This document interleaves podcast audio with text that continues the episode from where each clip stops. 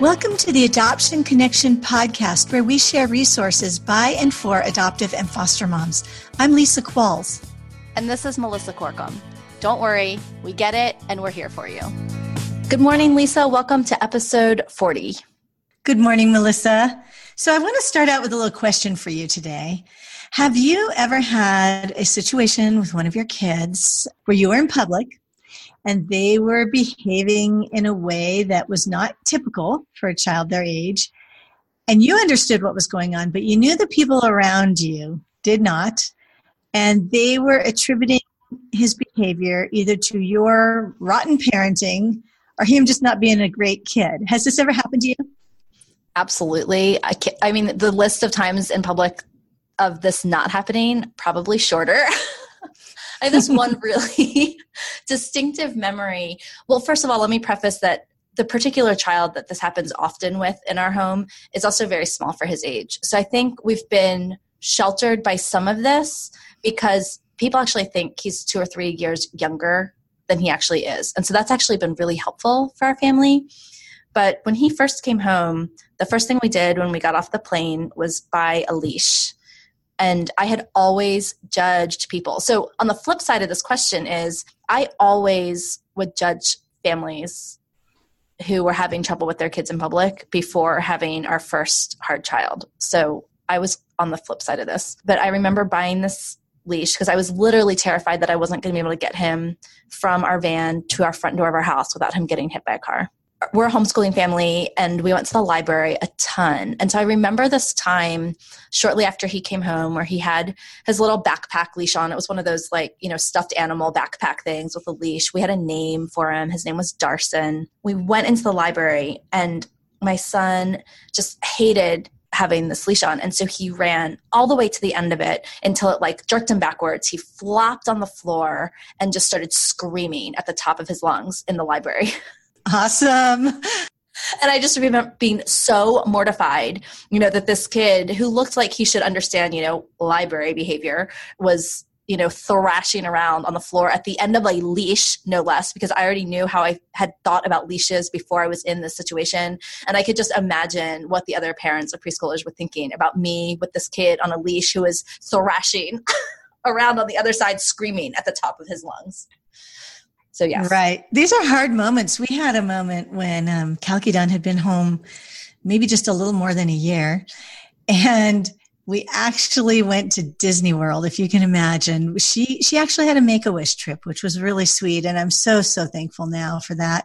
But um, we went to Disney World, and I actually got a phone call from our adoption agency because we were in the process of adopting our next daughter. And so Russ had the kids by himself. And she got very upset with one of her sisters and started slapping her and hitting her. And so Russ was holding her. Now she was pretty small, but he was holding her and she was screaming and flailing. And this is in Disney World. And a security guard came over. So you can imagine not only were we stressed about the people, but we were also stressed about this like official looking guy and what was he thinking? And yeah, it's really tough. And you can't say to all of these people, excuse me for a moment, my daughter has complex developmental trauma and, you know, she's been triggered by this. You can't say any of this, you know, and I think it's tough. I think it's tough for us as moms. Yeah. I mean, it would almost be quote easier, right? If there was a physical, a more physical, outward manifestation of what they were struggling with, right? We don't judge kids in wheelchairs for not walking, but we certainly judge kids who have, you know, a disorder that has affected their brain function, which is also a physical part of our body, an organ, and their symptom of that is behaviors. Um, just like we we don't um, judge families who need to monitor their children who have type 1 diabetes, right?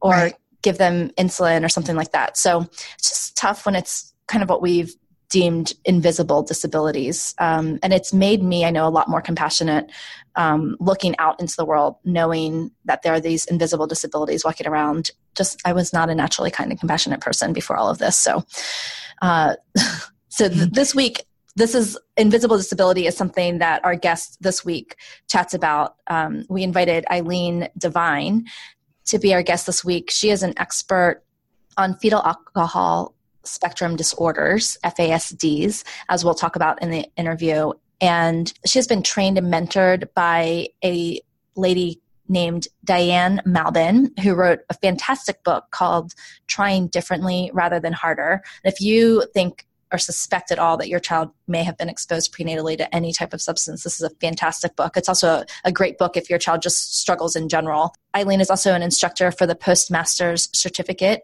in adoption and foster therapy um, at Portland State University's Child Welfare Partnership.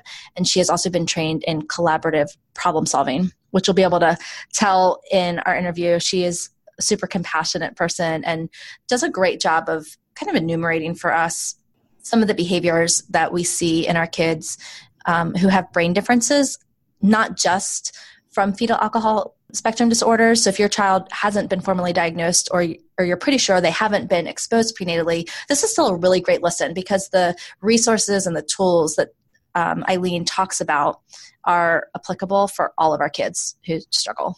Absolutely. And I actually have that book sitting here right next to me. I bought it a little while ago and I really need to read it. So, yes, I'm really excited to hear this interview with Eileen. Hi, Eileen. Welcome to the Adoption Connection podcast. Hi, thank you so much for having me. I'm really excited to be here. I mean, selfishly, when you have a podcast, the great thing is you get to pick your guests.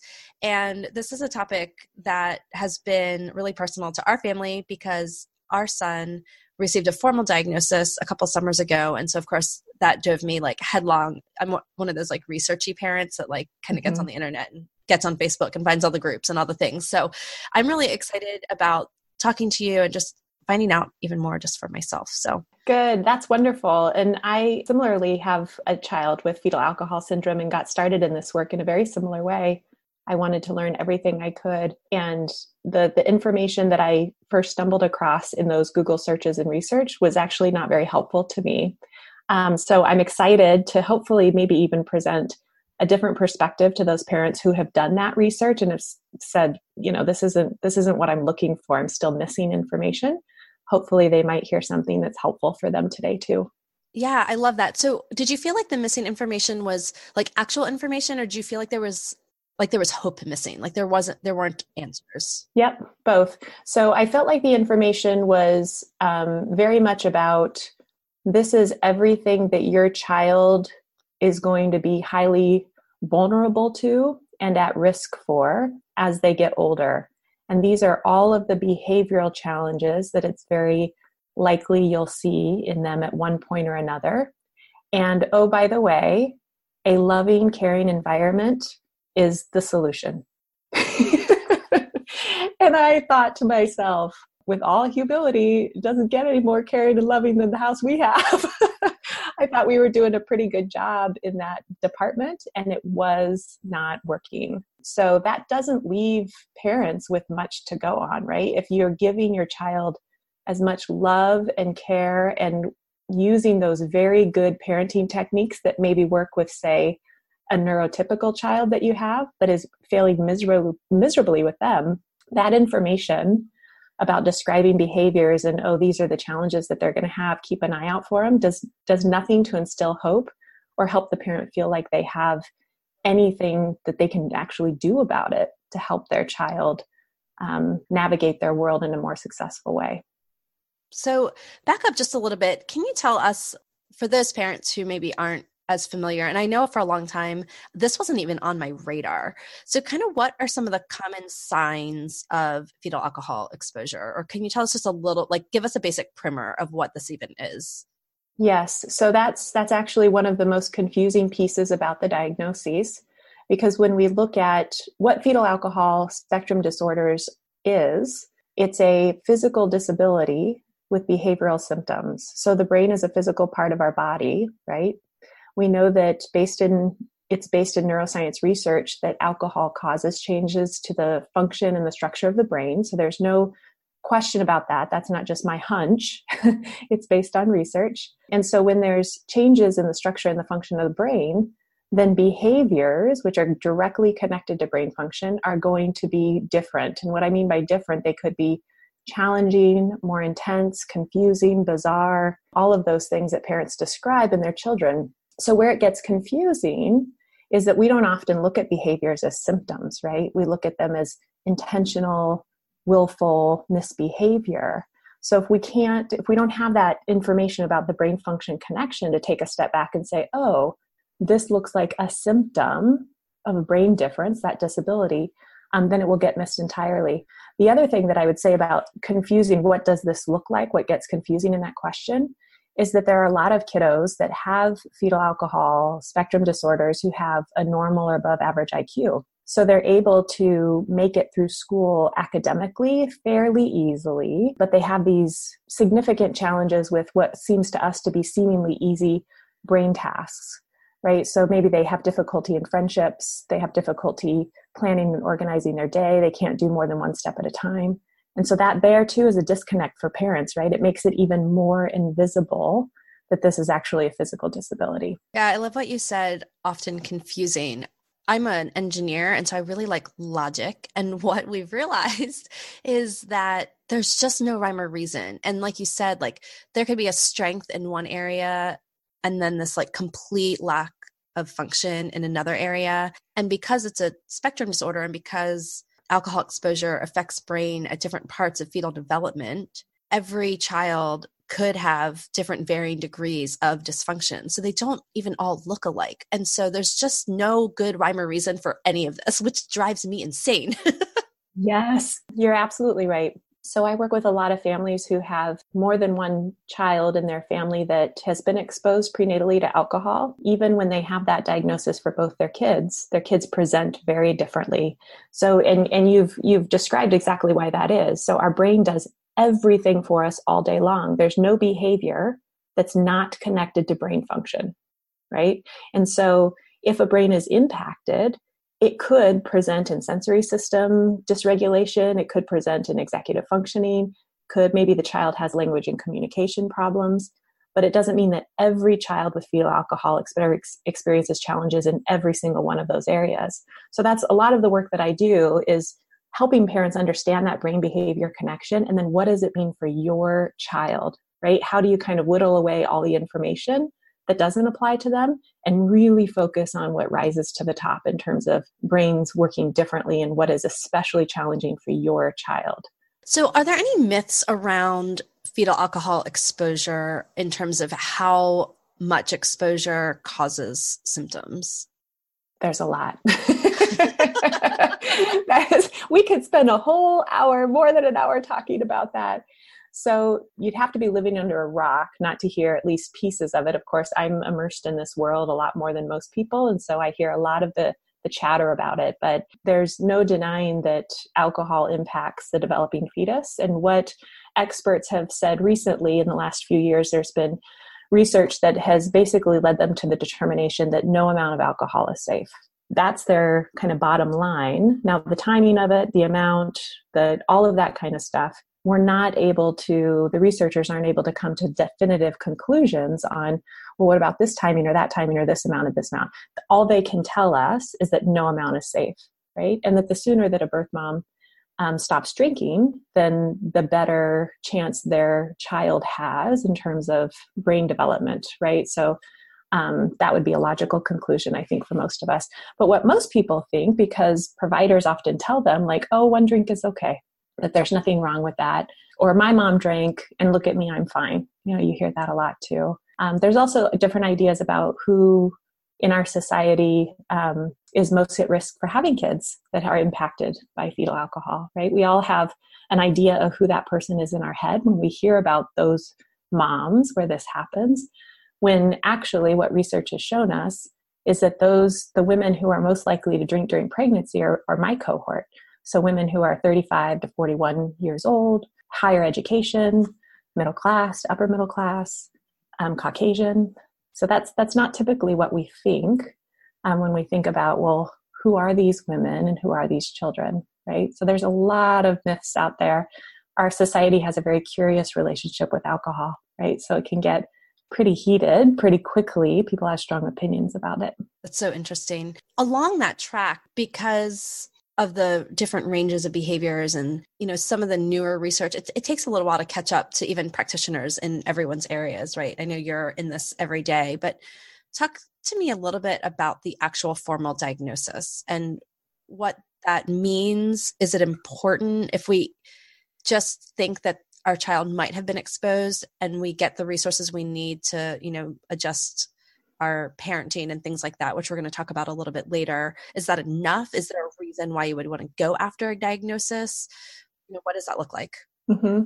So I think that anytime that you can identify something accurately and name it, then you know better what to do about it, right? So I think anytime that you can get a diagnosis, it's helpful for a lot of reasons.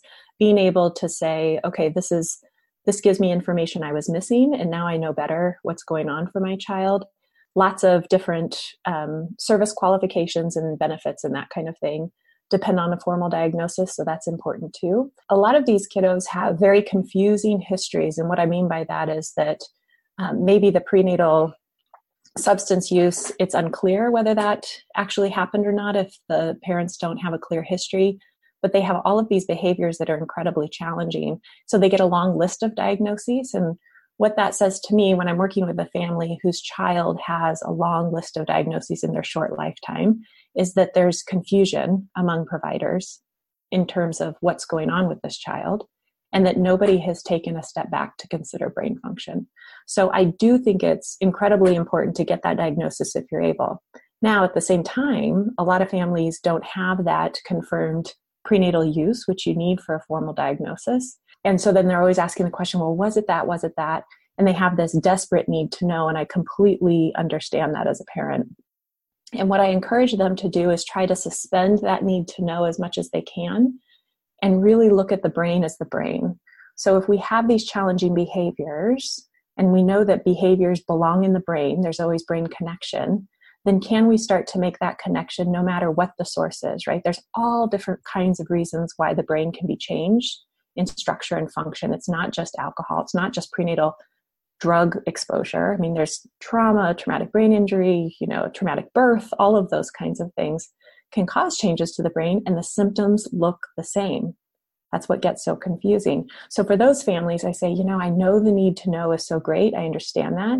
But if for the for the purposes of learning how to understand your child differently and parent them differently, if we can just take that step back and know that the brain is the brain and that the behaviors are the symptoms, then that is enough, right? That's enough of a starting point to get on this road of parenting differently from this neurobehavioral perspective. Yeah, what wise words and helpful words because sometimes those definitive diagnoses are elusive. Like you said, you know, sometimes you can run through the alphabet before you get some answers. And even then, you know, it's still kind of with a grain of salt, I feel like. So you mentioned this neurobehavioral approach and you've been a huge advocate of that and a great student of it. Can you tell us a little bit about like what that is? What does that look like? What does it mean?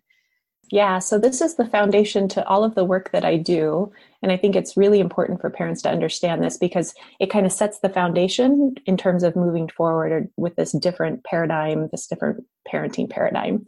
Um, so the neurobehavioral model says that if we know that every behavior is connected to brain function, which again is based in neuroscience research, and if we also know that prenatal substance exposure, alcohol exposure in this case, changes the brain in structure and function, then it would only make sense that the symptoms of that would be behavior. We would see behaviors that were not typical, right? And oftentimes, again, those are challenging, bizarre, distressing behaviors because we know that the brain has been changed in um, structure and function, that's a physical part of our body, then we must look at fetal alcohol as a physical disability. And just like any other physical disability in our world, we, it's only right and just that we provide kiddos with that diagnosis with accommodations, just like we would a child who's blind, a child who's in a wheelchair, that sort of thing. Now, again, the confusing piece, the tricky piece, comes in that our brain is invisible to us, right? Except for these behavioral symptoms. We need to constantly remind ourselves as parents, like, okay, this behavior that's very aggravating to me, very triggering to me, how can I take this step back, slow down my reaction to the behavior, and consider brain function? Where might the poorness of fit be? So if we see behaviors that are super distressing, really out of control, aggressive, that sort of thing, disruptive, um, asking that question where's the poorness of fit? If this child was settled in their environment, if they had expectations that met their that where they are in terms of cognitive skills and their ability to complete brain tasks, then they'd be settled in their environment. They wouldn't be always in this state of dysregulation. So there must be a poorness of fit here. And it's on the parents or the adult that's in charge of that environment to figure out where that poorness of fit is so that they can adjust the expectations, put in those accommodations, and the child can settle in their environment. And that is the steep learning curve. Learning how to do that, stay in the course, knowing what you're looking for, that's all of the teaching and of this model. That's where the hard work for the parents come in. It's it's a it's a journey. oh my gosh, it's such a journey. And uh, you named something that's been you know, just rolling around in my head, which is, gosh, if he was in a wheelchair then at least I'd have this physical reminder. And I, you know, I would mm-hmm. imagine and hope that I'm a big enough person that if I had a child in a wheelchair, I wouldn't spend all day wishing like, oh, I'll just get up and walk. or being right. frustrated. I mean, I know it could be frustrating, but I feel like I would have this this expectation that understood that that was not going to happen, even when I was frustrated with where we were. And I feel like that has been such a hard thing to get my mind around in terms of this whole yes brain injury, physical disability. My child has a physical disability that I just can't see to get mm-hmm. around. And and I also love what you have said also which is there are so many reasons why there's a physical brain change in our children even if you're not sure that there was substance exposure prenatally and a lot of our kids have early complex trauma you know relationship breaks, mm-hmm. changes in primary caregiver, stressful pregnancies, stressful births, and all of them can be seen with a physical brain disability, which yes. could radically change how we interpret behaviors. Right. Yes, absolutely. Because if we start to see the behaviors as symptoms of a disability, then that naturally leads us down this path to support them and to provide the com- accommodations, be sympathetic, be empathetic. If we see behaviors as willful and intentional and they're doing this to us, right, then that leads us down this entirely different path to punish, exert our control, give consequences. There's lots of reasons why those techniques do not work and actually make things worse with these kiddos. The, the when you were talking about your own experience and being reminded, and oh, if, if my child was in a wheelchair, you know, would I be thinking? I, of course, I wouldn't be thinking this way. I was working with this family once that was like just killing it, learning this model, implementing it in their house. I mean, they were working really hard and seeing results. And then they were going to have a family gathering where grandparents were coming in from out of town.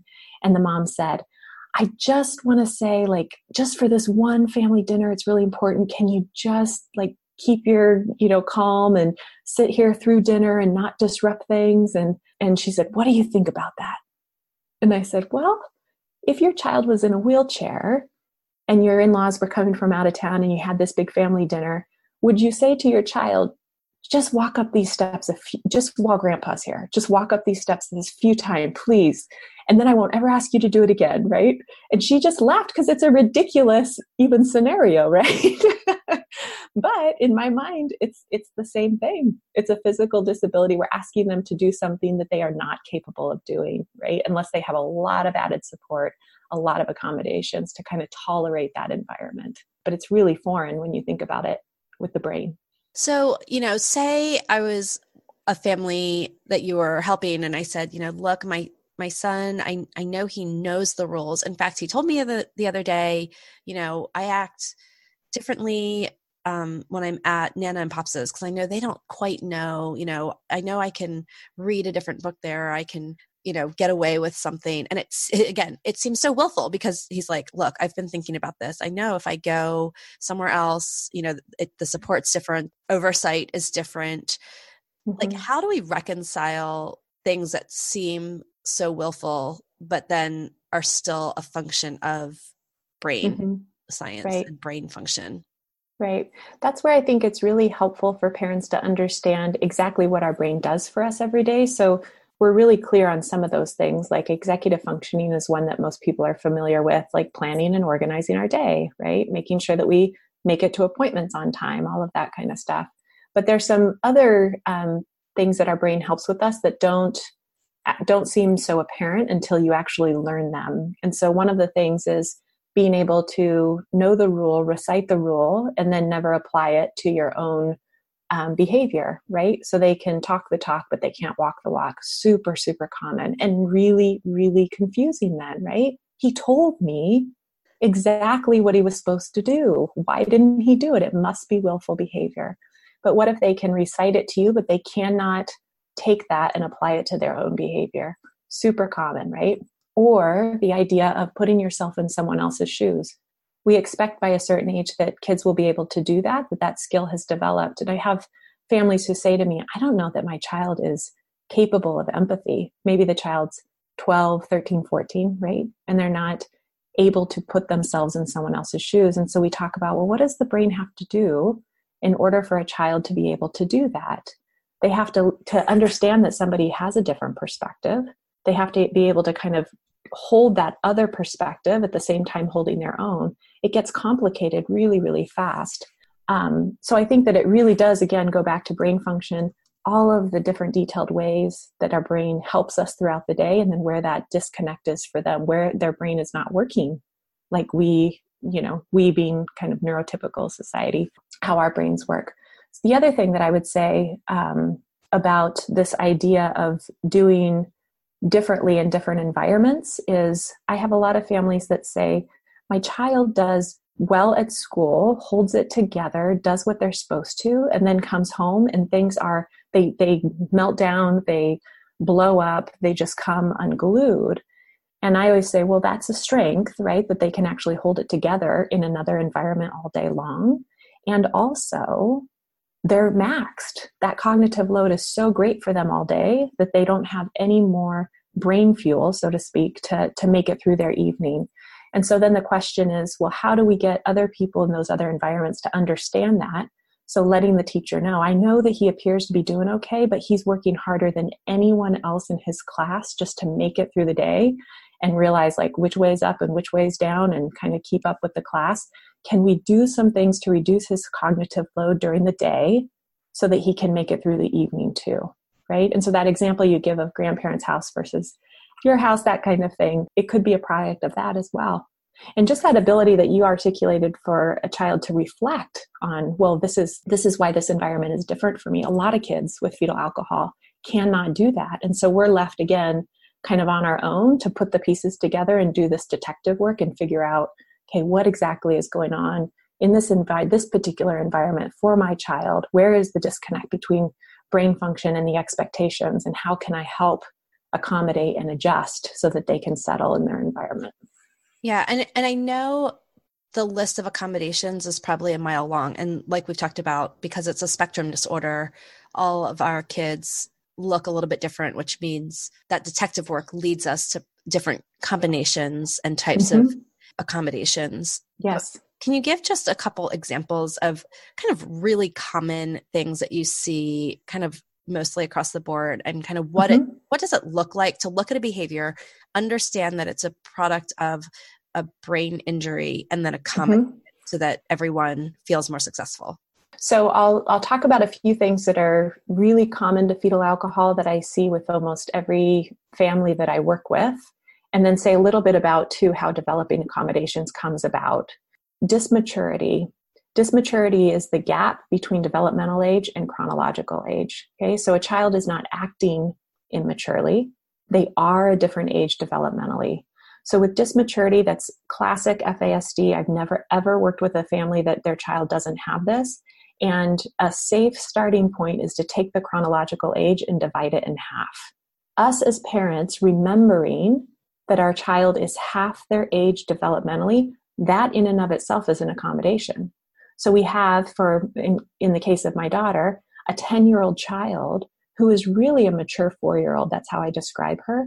That is a very different set of expectations. That's a different lens to see those behaviors through socially and emotionally and the challenges with friendships and making friends and keeping friends, that all looks very different for a four year old than a 10 year old, right? So, that in and of itself is an accommodation. whenever I'm working with a family, we always start, I always ask over and over again, how old is your child developmentally? Just so that we can begin to see them through that lens. Another really common characteristic is slow processing speed. So I, I often encourage families to think that verbal is agitating. and it doesn't mean that all talking is agitating to these kiddos, but what do we do when a child is misbehaving or needs some intervention from us? We usually launch in with talking, right? Yeah. And if they have slow processing speed, which most of these kiddos do, and they cannot process what we're saying, make sense of it, hold it in their head, figure out what they think about it, that's going to be overwhelming to them. And so, if you think about a 10 second child in a one second world, that's a great way to describe these kids. And if you think about 10 seconds and how long that is, it's no exaggeration in terms of how much more processing time they need to even process what we're saying, how they're feeling, answering a question, all of that kind of stuff. It gets very complicated very quickly, all the different parts of the brain that are required um, to a- answer simple questions. Another really common characteristic is um, having on and off days. So, this is one of these really confusing pieces. You have a child who is able to do what you've asked them to do, whatever those expectations look like, um, on Monday, and that's an A day for them, right? They're firing on all cylinders, they're able to do it. Wednesday is an F day. They cannot do any of those things to save their life. They're working just as hard as they were on the A day, they cannot do it. There's lots of brain based reasons why that might be the case. And but as parents, we say, well, they did it Monday. What are you telling me they can't do it Wednesday? It must be willful, willful disobedience, right? No, these kids, totally classic FASD, have on and off days. Yeah. The last oh thing gosh, that I'll say that all the time. And what? So real quick, can I stop you real quick? Like, is there? Like, I can keep going and going and going. I know. Is there a really simple, like, two sentence explanation for why like there's so many things about brain development and exposure that i understand in terms of how it affects a certain system and why mm-hmm. it would mm-hmm. affect a system but like i have never been able to get my mind around like the on day and off day that you know it one day you don't know it the next you know it the next day you don't know it the next mm-hmm. Yep. Yeah. So it's all under memory and learning. So I, I always think of these brain tasks as divided up into kind of nine categories, and it helps make sense of kind of all of this information. So it's really under memory and learning. And I think of it as a filing cabinet where one day we file information away, and one day we can find it and we bring it back up and we use it how we need it, and everything's fine and good. And then another day, we're looking for it looking for it we can't we were sure we filed it somewhere we can't find it it's the same with our brain right one day that they're able to oh, there it is pull it back up use it how it's supposed to and the next day for whatever reason they can't for the life of them figure out where that information was stored whether they ever had it to begin with their brain is just not working in the way that it needs to in order to take that information that they did learn at one point and bring it back up and use it so I think of, you know, we all have, um, we are all on this wide, wide spectrum of neurodiversity, right? No two brains are the same. And so all of these things that we're talking about are not necessarily unique to people with FASD. We all have foggy days. We all get bad sleep and then we're, you know, kind of grumpy the next day or we can't think how we need to be thinking, all of that kind of stuff. But what is what is unique is the frequency and the the intensity by which it happens with these kids. So instead of us just having an off day every once in a while that we can recover from pretty easily if we just, you know, get a good cup of coffee and a good night's sleep the next night, these kids, it's all day, every day, it's tripping them up. So that's the unique piece of it.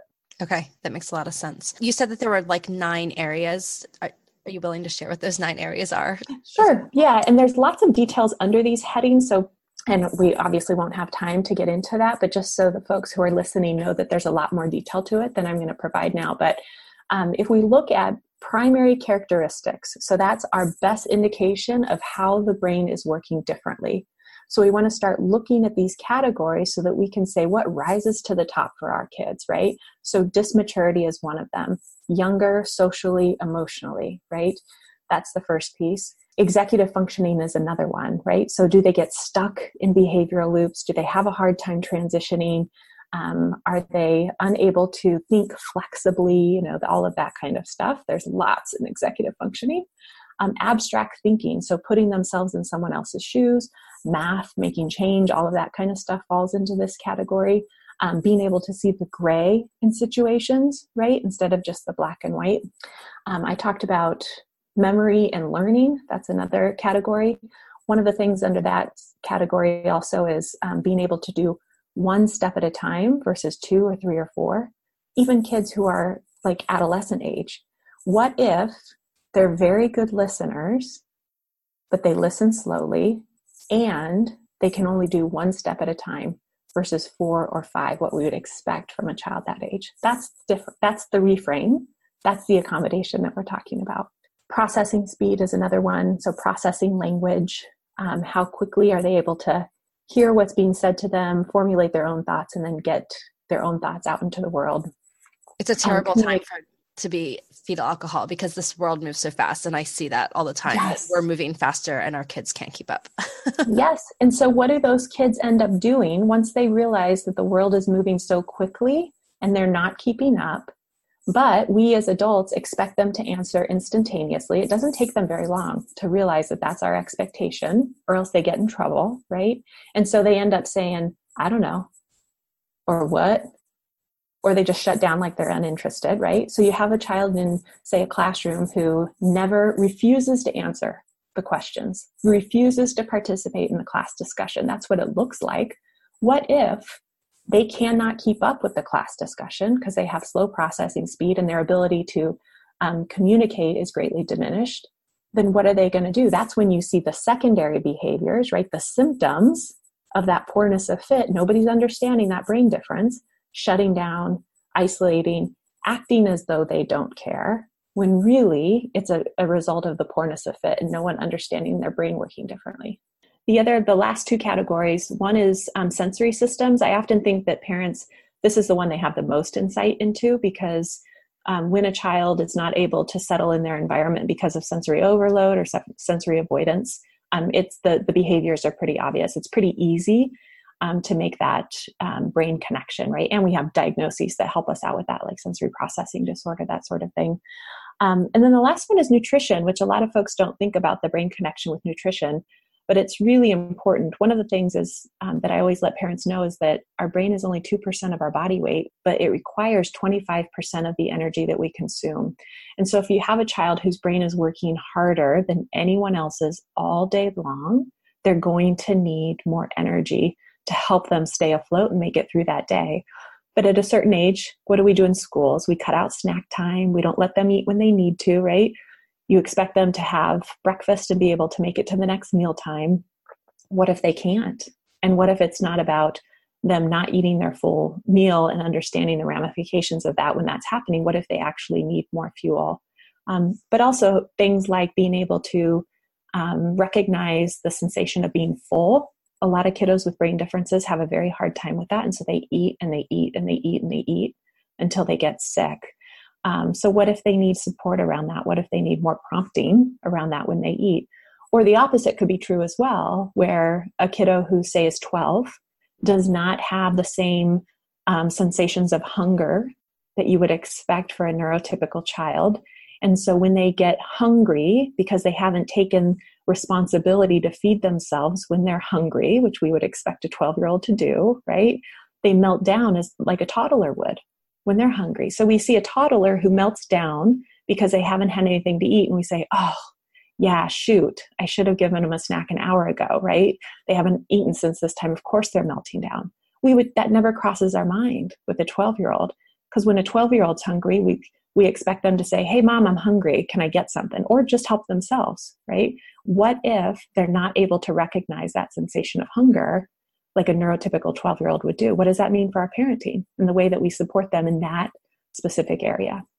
Oh my gosh, it's just it's such a huge paradigm shift. But we have made some of these changes and once we get over ourselves and the the idea that this is where we are in life, we do a lot better. So I, mm-hmm. I mean, I know this it's a battle like every day to remember like oh yeah we still need to do that for him but we everyone's happier i mean he's generally a really happy kid and when he yeah. gets the support he needs he's fantastic. He just needs a lot of support for a 12 year old. right. Yep, yep. And I think that my experience has been that initially parents, when they learn about all the different things that are going on for their child and where all of the poorness of fits might be happening, it's quite overwhelming, right? And that is a normal reaction to learning that information. But my experience has also been that when a family stays the course and is really invested in this paradigm shift and learning to parent differently, their child settles in the environment, just like you've described, like the happy kid, right? That there is so much more hope than you're ever led to believe those behaviors can calm down, but understanding that we're all human, right? So perfection is not even possible. So to kind of take that off the table as you're kind of jumping into this, the model itself is very concrete, but the implementation of it, it has all of these human elements that get it gets messy really quickly. So like an example of um, I am on board. I have parents who are like, okay, I'm on board but this behavior and that behavior and this behavior are all connected to brain function. I see that clearly now. I know how I can accommodate them. But this one behavior over here, I'm just not sure. I'm just not buying it, right? This one seems manipulative, like intentional manipulation. And I say, okay, well, I understand that because we all have deeply held beliefs about what is true, what is right, what is appropriate. And we are all going to have behaviors that clash with those beliefs those knee jerk reactions to behaviors, those are our triggers, right? We all have them. So recognizing, yep, this one here, I can only go so far, and then this one here, I can't, I can't get on board with it. So really understanding that about yourself, knowing that it's because you're human, and then still, how can you stretch yourself and challenge yourself to just ask a different set of questions? Just like, what if? What if this is brain function? Because kids will, they want to do well, right? They would do well if they could. So if that child isn't doing well, and and that could look like um, continuously, you know, having disconnection in the relationship with them, then what might be else be going on? Just what if? Yeah, I like that. What do you tell parents, or how do you advise parents to chat about this with their children as their kids start to understand? Maybe they're a little different than their friends. Mm-hmm. Um, my experience with our son is is he knows just enough to know that there's a difference, which is has been devastating in some ways. Mm-hmm. Like, there's not enough dysmaturity to under to be like blissfully unaware. Yes. You know, but yeah. that he understands that there's a difference between what other 12 year olds are doing and what he's doing. And and there's a lot of tension there sometimes because he is 12 and he does there's a developmental piece of him that wants to start doing 12 year old things, but then there's this yes. other that we understand that that's probably not a great idea for anyone. So, a lot of parents have that question and struggle with that. And the starting point for me always is we need to talk about a way that you can talk to your child about this. So, not talking to them, not disclosing to them and helping them understand is not even on the table, in my estimation. And the reason for that is because just what you've described, kids know at a certain age, they start to recognize the differences. And if we do not give them the information that they're missing to help explain those differences, then many times what will happen is they start to think of themselves as always the problem, right? I'm the kid who messes up everything. I'm the kid who doesn't have any friends. I'm the kid who can't keep up in class with this and that. And so, how devastating to them to go forward in life thinking that versus this idea of, oh, I have a problem. Oh, now that I know it, I can name it, we can identify it, then I can do something about it, right? Having them understand, like, yeah, everybody's brain works differently. Yours works differently in some pretty significant ways. And let's talk about what that means for you in your everyday. And also, how can you start to accommodate yourself as you get older? Right? So, how can you opt out of environments that you know are going to be just too chaotic and crazy for you, right? And kids at a pretty young age, even when they're half their age developmentally, can start to have that insight and recognize that. I like that. And I th- it's so true. Our kids, we've always been pretty open with our kids, and there is something really freeing about knowing the truth and knowing this is what's going on but here's you know here are all the great things about you and here are the things that we can do because we know this we mm-hmm. can help support you to make you the most successful you're going to be and they're not making up false stories about themselves absolutely Yeah. And I would say the same goes for siblings. That's another question that a lot of parents grapple with is how do I explain to say a neurotypical sibling what is going on with their brother or sister? And my answer is the same, right? For both those conversations, where are they developmentally? So, how do you share in developmentally age appropriate ways so that they can understand?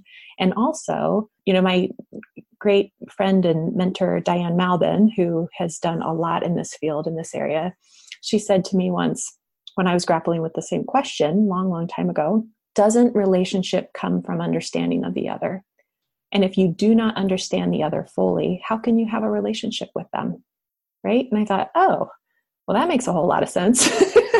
oh my gosh, that has huge implications not just for siblings, but even for us as parents. Like, oh, totally. Yeah. You know how uh, how we relate to our kids because we have extra understanding about what's going on. Right. Yes, absolutely. That we're missing all this information that nobody teaches us. So we misunderstand our kids, and our relationship with them suffers greatly.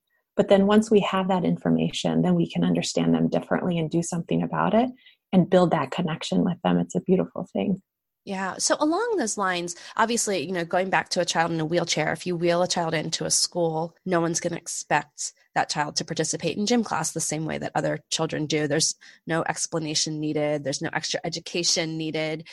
Mm-hmm. Is there a resource or a place to point people to grandparents, teachers, friends that explains this concept, this idea that like my child has a brain injury. And of course, we can say that. I mean, obviously, we're going to advocate for our children, but I think there's something about behaviors or something about invis- invisible disability that seems to require more in terms of yes. resourcing to those who are on the same team with us working with our children. Yeah, and and if I had to like give my own you know from my own experience what that more is it's really the invisibility of it right? That that teachers everybody needs to be reminded constantly like this is a physical disability these behaviors are the symptoms. Um, so resources uh, so diane malbin wrote a book called trying differently rather than harder. It's, it's fantastic. Yeah isn't it it's great it's great. Yeah, so it's a quick read. What I've encouraged families to do is to just purchase the book, it's fairly inexpensive, and highlight the sections that are especially applicable to their child and give it to family members, give it to the teachers, right? Um, if you don't have a, say, a teacher, for example, that's going to sit down and read a whole book, then there are some short videos out there. Um, Nate Sheets of Oregon Behavioral Consultation has some great videos on YouTube one of them is specifically for teachers. Um, so that's helpful too if you're going to get more buy in from them watching a short video than reading an entire book, even as short as Diane's book is. And then the other thing that I would say is that, you know, information um, on the neurobehavioral model, once you get that sense, you know, we talked about those nine different brain categories and we went through them again very, very quickly. But once you start to understand which of these brain tasks does my child have an especially difficult time with what rises to the top. And then if you are able to articulate to them like what that looks like in their environment then they have something concrete to go on like oh okay. I understand now that he actually does want to do the task i'm asking, him to do. He can only hold one direction in his mind at a time. I know that now. So I'll either laminate the directions and put it on his desk so he has it there to reference. Like those are the accommodations that people kind of get overwhelmed like oh accommodations like that's the end of my life right? All i'm going to be doing is developing accommodations from here till eternity. It's like no they're actually very some some of them are very very simple. Mind shifts or very little things like i've just described that you can put in place. But it's having that information that's missing so then you actually know what to do right to help them settle. Thank you so much for all of those great resources. Um, we'll put links to those videos at the show notes so folks can access them and find them pretty quickly. Before we close, is there anything else that you really love for parents to know?